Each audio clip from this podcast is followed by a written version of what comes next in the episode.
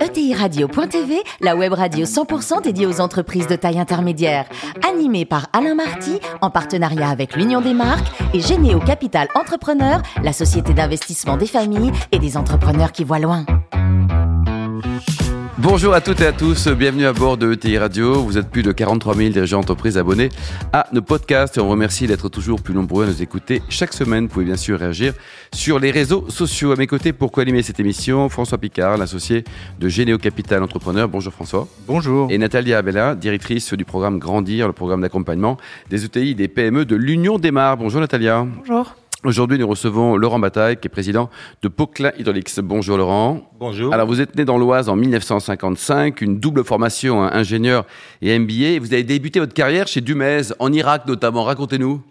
Eh en fait, après mes études, on avait envie de partir avec ma femme et donc euh, on a Il n'y avait plus de place aux Bahamas, aux Seychelles. Non, non, non, mais c'était l'époque où les grands, des grands chantiers dans le Moyen-Orient et c'est vrai que l'Irak a été une aventure assez amusante euh, et à un moment où la guerre venait de commencer euh, contre l'Iran et donc euh, une période assez dense mais, mais très, très formatrice. Combien de temps vous êtes resté en, en Iran?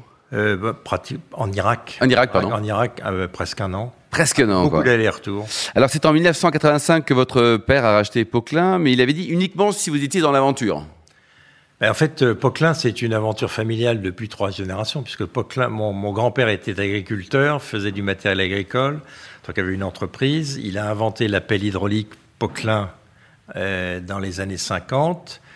Euh, la famille a été balayée dans les années 70 et mon père, qui en 85, après avoir fait toute sa carrière dans, le matériel de travaux publics, a décidé de racheter une des filiales aux Américains qui avaient acheté Poquelin en, en fin des années 70. Et donc à ce moment-là, moi effectivement, il m'a demandé, il m'a dit, euh, J'y vais, mais si t'y vas. J'y vais, j'y vais si t'y vas. Il avait 60 ans, il était entrepreneur dans l'âme et il avait envie de redémarrer. Et donc euh, voilà, et on a fait ça ensemble et avec d'autres frères d'ailleurs. Et aujourd'hui, donc, le- les métiers du groupe, on les rappelle? Alors les métiers du groupe, c'est plus du tout du matériel de travaux publics, mais c'est on est équipementier, c'est-à-dire qu'en fait on équipe pratiquement toutes les toutes les machines qui sont soit dans les champs, soit dans les sur les chantiers, dans les mines, euh, euh, dans les forêts, enfin voilà tout ce qui a besoin de, de transmission de puissance. Et notre métier est un peu spécifique puisque nous remplaçons des des, des solutions mécaniques. Mm. Boîtes de vitesse, etc., par euh, des, des solutions hydrauliques, c'est-à-dire une pompe d'un côté, des moteurs hydrauliques qui permettent de, de faire bouger les machines. euh. Et le groupe aujourd'hui, combien de collaborateurs pour Alors on est de chiffre 2000, euh, 2000, 2500 dans le monde et on fait à peu près 400 millions d'euros de chiffre d'affaires et on est très très internationaux. C'est-à-dire combien un peu 80% partout dans le Pardon 80% du business, vous faites 80 85% hors de France, oui. Ouais, et- et- Alors quand je dis hors de France, c'est parce qu'effectivement, on est dans un métier où euh, nos clients demandent une proximité euh, géographique. Il faut être là où ils sont et là où il y a des là où il y a des usines pour construire des machines. Et puis effectivement, quand euh, si on veut vendre aux États-Unis, il faut clairement être industriel aux États-Unis parce que les, les, les Américains ont besoin de preuves de Du d'engagement. Voilà. Et bon, pour être en Chine, euh, les, les- les Chinois, il faut leur donner les produits pour hier. Euh, Donc, si on n'est pas présent sur place, avec une chaîne logistique très très courte, euh, ben, ça fonctionne pas. Donc voilà, la, la proximité des clients est un enjeu absolument euh, important pour nous. Et vous êtes en permanence en appel d'offres? Non, c'est pas des appels d'offres. En fait, c'est un, client, enfin un fabricant de machines, que ce soit un pulvérisateur, une, enfin un, un tracteur, un, donc conçoit sa machine et pour faire marcher sa machine, il a besoin de composants. Et c'est à ce moment-là qu'on intervient. Et à partir du moment où on a été choisi, on a aidé le constructeur à fabriquer sa, enfin à, concevoir sa machine et sa transmission. Eh ben, j'allais dire, on livre en fonction de, de on, enfin, on livrera pas plus de produits que nos clients feront de machines, mais par contre, c'est généralement, ça dure un certain nombre d'années.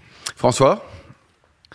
Alors, Poquelin Hydraulique, c'est un formidable parcours d'une PME française qui est maintenant une, une ETI internationale. Vous le disiez, euh, présence aux États-Unis, en Chine, en Inde, dans différents pays d'Europe. Euh, et vous mettez régulièrement en avant l'ancrage euh, local Ah à oui, Compiègne. Alors, est-ce que. en- en- voilà, on sait que c'est important. Est-ce que vous pouvez nous en parler de cet ancrage?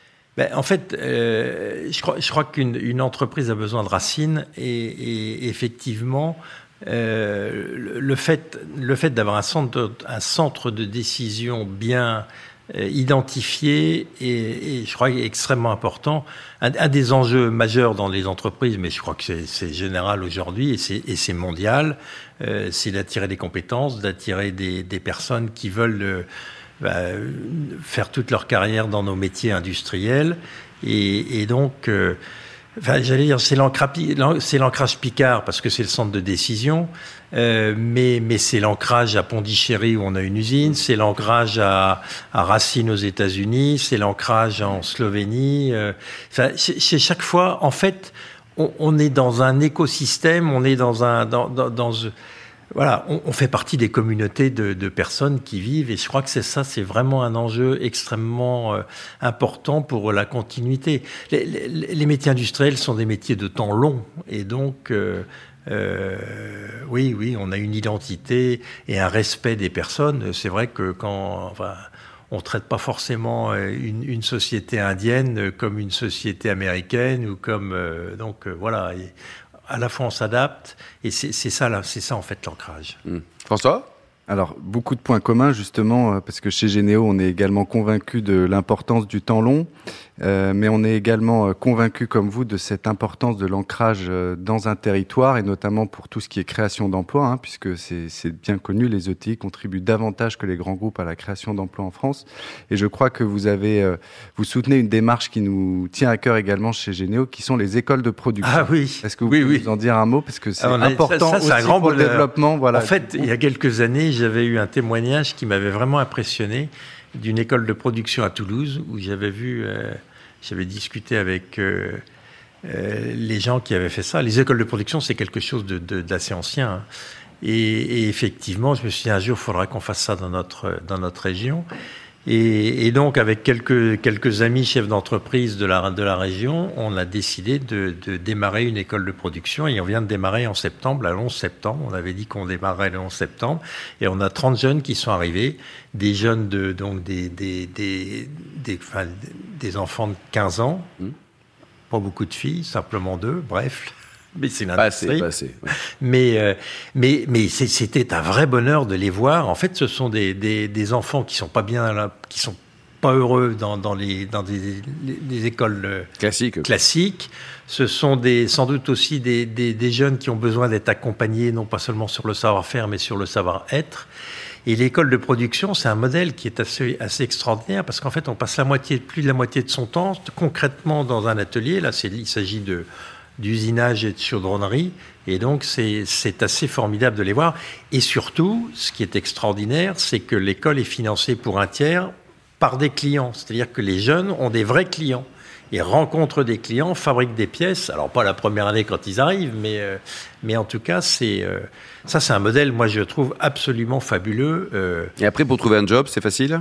Bah, Aujourd'hui, tous les gens qui sont dans ces métiers-là trouvent ils sont très bien, bien mieux payés que dans les services, mm. ça faut le dire. Et puis, euh, et trouvent. Euh, en fait, il y a beaucoup de gens qui ont besoin de, de, de concret, de, de, choses. Et donc, euh, oui, aujourd'hui. Euh, alors, après, l'essence de, j'allais dire, hormis cette, cette volonté d'insertion que, que l'on a, parce que c'est quand même un peu de l'insertion, euh, je crois qu'il est aussi important, on parle de réindustrialiser la France, mm.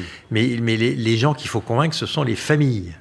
Euh, et donc, à travers cette école-là, finalement, on, touche les collèges, on touche les familles, et on explique aux familles, euh, après, j'allais dire, la, perte d'énergie, enfin la perte de, tout euh, notre tissu industriel.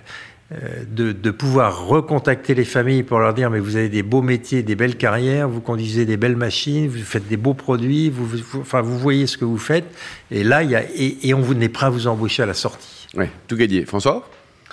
Bon, clairement, vous êtes un, un ah, formidable exemple. Ouais, nous aussi. D'ailleurs, on fait la promotion des écoles de production et, pour, nos, pour nos et, amis. ce qui est, non, ce qui est bien, c'est que le, le, le, le, gouvernement actuel est, est, très, est, très, très, très, très partant. Euh, et c'est vrai que la, la législation. Euh, euh alors après, je ne vais pas vous cacher que c'était quand même un peu compliqué de mettre en œuvre, euh, parce que finalement, il y a toutes les réglementations d'une usine, toutes les réglementations d'un établissement Avec des gamins de 15 ans. Public, ouais et toutes les réglementations d'une école. Donc, euh, quand, faut tout, quand il faut faire tout ça ensemble, c'est un peu compliqué. Un joli cocktail. François? J'aurais beaucoup de questions, mais voilà, vous dire que vous êtes vraiment un, un formidable exemple de réussite pour l'industrie française. Euh, comment vous voyez notre industrie évoluer euh, et est-ce que la France est encore suffisamment innovante sur, sur le champ industriel? Vous avez trois heures, Laurent. Ouais, je sais la question. Non, mais non, mais c'est assez simple.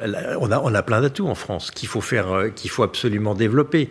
Euh, nous, ce qui nous, enfin, j'allais dire dans nos gènes d'entrepreneurs, il y a vraiment l'innovation quand vous voyez, quand vous voyez la formation des écoles d'ingénieurs en France ou des universités, mmh. des techniques, avec le CIR, avec euh, voilà. En fait, je pense que de vouloir relocaliser, c'est un peu illusoire, mais mais il faut se dire que toutes les jeunes pousses ou tous les nouveaux projets, il faut les faire à partir de la France. Et, et vraiment, on a beaucoup d'atouts. Moi, je suis, je suis plutôt optimiste. optimiste ouais. Natalia. Faut se battre n'importe comment. Hein. Oui, dans tous les métiers. Never give up. Natalia Je vous ai entendu tout à l'heure dire que vous aviez une équipe de marketing et de communication. Euh, et ben j'aimerais bien savoir plus, s'il vous plaît. Racontez-moi. En fait, euh, oui, le, alors, la, la, communication. Alors moi, je suis pas un grand spécialiste. Hein, je sais bien faire des moteurs hydrauliques, mais bon, ouais, mais, non, mais je pense que aujourd'hui, on est dans un monde où euh, où il faut expliquer aux gens là où on va, la vision. Euh, j'allais dire, la, la, communication, elle est multifacette. Hein. Déjà, un premier sujet, c'est bien de, de, de s'adresser à nos salariés, de leur, euh, de leur euh, expliquer là où on va, de les entraîner. donc ça, c'est un premier, un premier sujet. Après, il y a évidemment toute la communication client qui est aussi importante et qui change. À l'époque, ben voilà, c'était du, du, du, lien humain. Aujourd'hui, le premier, l'ingénieur de, de, base, la première chose qu'il fait, c'est qu'il va regarder sur les réseaux, euh, Bien sûr. sur euh, sur les produits pour trouver les produits. On se tape plus dans la main, mais un petit peu quand même, non? Ah ben moi je suis un fervent partisan du lien humain. Je pense que les, les, les, les écrans qui ont été un progrès grâce, enfin mm. mis en œuvre avec le Covid, euh, ça ne passe que quand on se connaît. Hein. Ouais. Natalia? Une question évidemment traditionnelle sur la RSE et l'industrie. Euh, Est-ce que le sujet effectivement, la RSE, alors pas uniquement sur l'environnement, le sujet global de la RSE est un sujet qui est intéressant à appréhender euh, dans l'industrie Et sous quelle dans forme Dans notre métier d'équipementier, on est en plein dedans. Et effectivement, il y a des mutations technologiques sur lesquelles il faut que l'on s'accroche. Euh, on, on, parlait de recrutement. Euh, Aujourd'hui, si on n'est pas dans, le, dans la RSE, les recrutements, ça fonctionne pas. Hein. Donc, alors nous, nous, on a le bonheur d'essayer de, de, fabriquer nos produits avec le, le, le j'allais dire, le meilleur environnement possible. On ISO 14000, ISO 50000, c'est les normes d'énergie, les normes d'environnement. De, euh, mais aussi, on offre à nos clients des produits qui leur permettent de faire des économies d'énergie euh, et qui permettent de faire des mutations. Euh, Bon, j'allais dire, moi, ma génération, c'était sans doute une génération très hydraulique. Oui. La génération de mon père, c'était matériel hydraulique. Peut-être que la prochaine génération qui arrive, ça sera euh, en partie électrique ou, ou, ou d'autres mm. d'autres solutions. Laurent, le capital du groupe, hein, c'est 100% familial Familial. Il est en train un peu d'évoluer parce qu'il y a une partie de la famille qui est... En fait, on, est, on a des gènes d'entrepreneurs, donc on a pas mal de, mm -hmm. pas mal de, de, de, de projets. De projets. Et donc, euh, voilà, oui, majorité familiale, mais aussi le personnel. Les euh, collaborateurs sont associés. Collaborateurs, aussi. oui. Bien, ça, ça. c'est une. Bah, ça, ça a toujours été un. un... En fait, ça, vous savez, pour un chef d'entreprise, le fait d'avoir des actionnaires salariés, vous êtes cohérent dans ce que vous dites. Mmh. Vous racontez pas à vos actionnaires un truc et puis à vos salariés autre chose.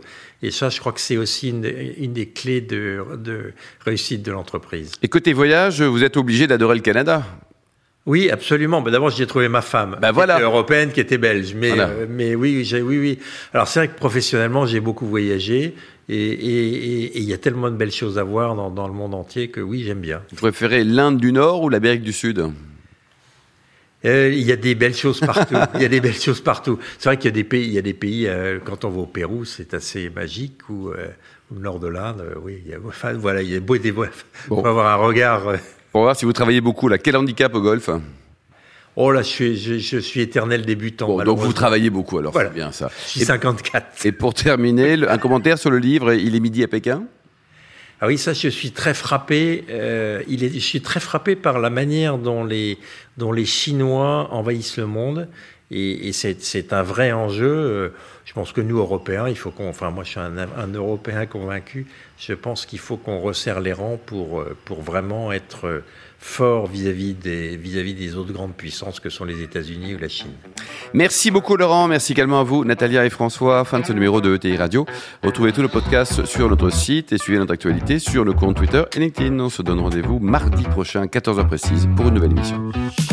L'invité de la semaine de TI Radio.tv, une production B2B Radio.tv en partenariat avec l'Union des marques et Généo Capital Entrepreneur, la société d'investissement des familles et des entrepreneurs qui voient loin.